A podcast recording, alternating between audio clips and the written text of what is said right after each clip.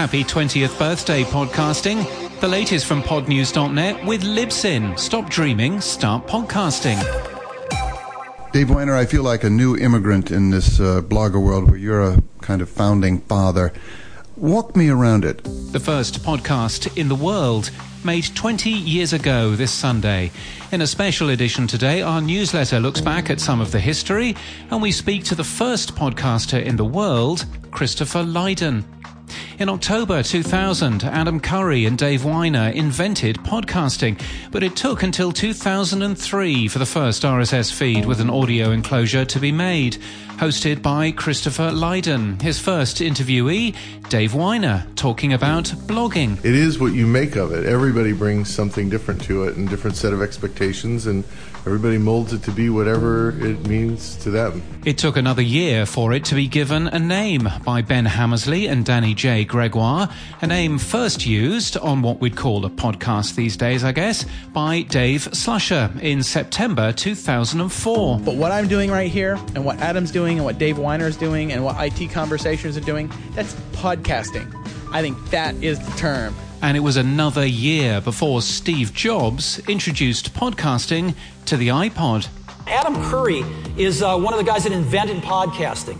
And uh, he has a podcast called The Daily Source. Let me go ahead and subscribe to that. 20 years on, what does the first podcaster remember of that first show?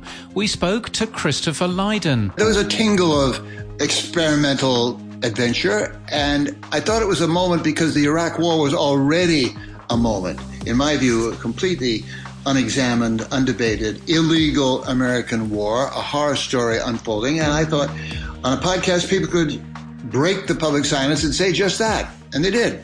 Suddenly, the people had a voice. I thought that was critically interesting and important. And what does he think of podcasting now? It's not the way I expected it. I mean, the, the instant commercialization of this space uh, was a surprise and I'd say a disappointment. On the other hand, uh, it's okay. They have their audience, I guess. Uh, other people have ours. I love the spirit of this little collective we belong to, Hub and Spoke, really some extraordinary people and voices all over the place. You'll find the full interview in the Podnews Weekly Review next week. And is he still podcasting? He is. Open Source is the longest running podcast in the world. This week it celebrates the 20th anniversary of the show and of podcasting with podcaster Erica Heilman. Public radio and media doesn't have a lot of time for the uneventful moments of living, but they can be artfully told and um, they can be profoundly interesting. You can find Open Source with Christopher Lydon wherever you get your podcasts. This podcast is sponsored by Libsyn, the original podcast host from November 2004. Today, Libsyn has an all in one podcast tool that allows you to plan, record, and create your podcast today. Stop dreaming, start podcasting with Libsyn. L I B S Y N dot com. And that's the latest. We're back to normal on Monday. Happy 20th birthday, podcasting. And there's more at podnews.net.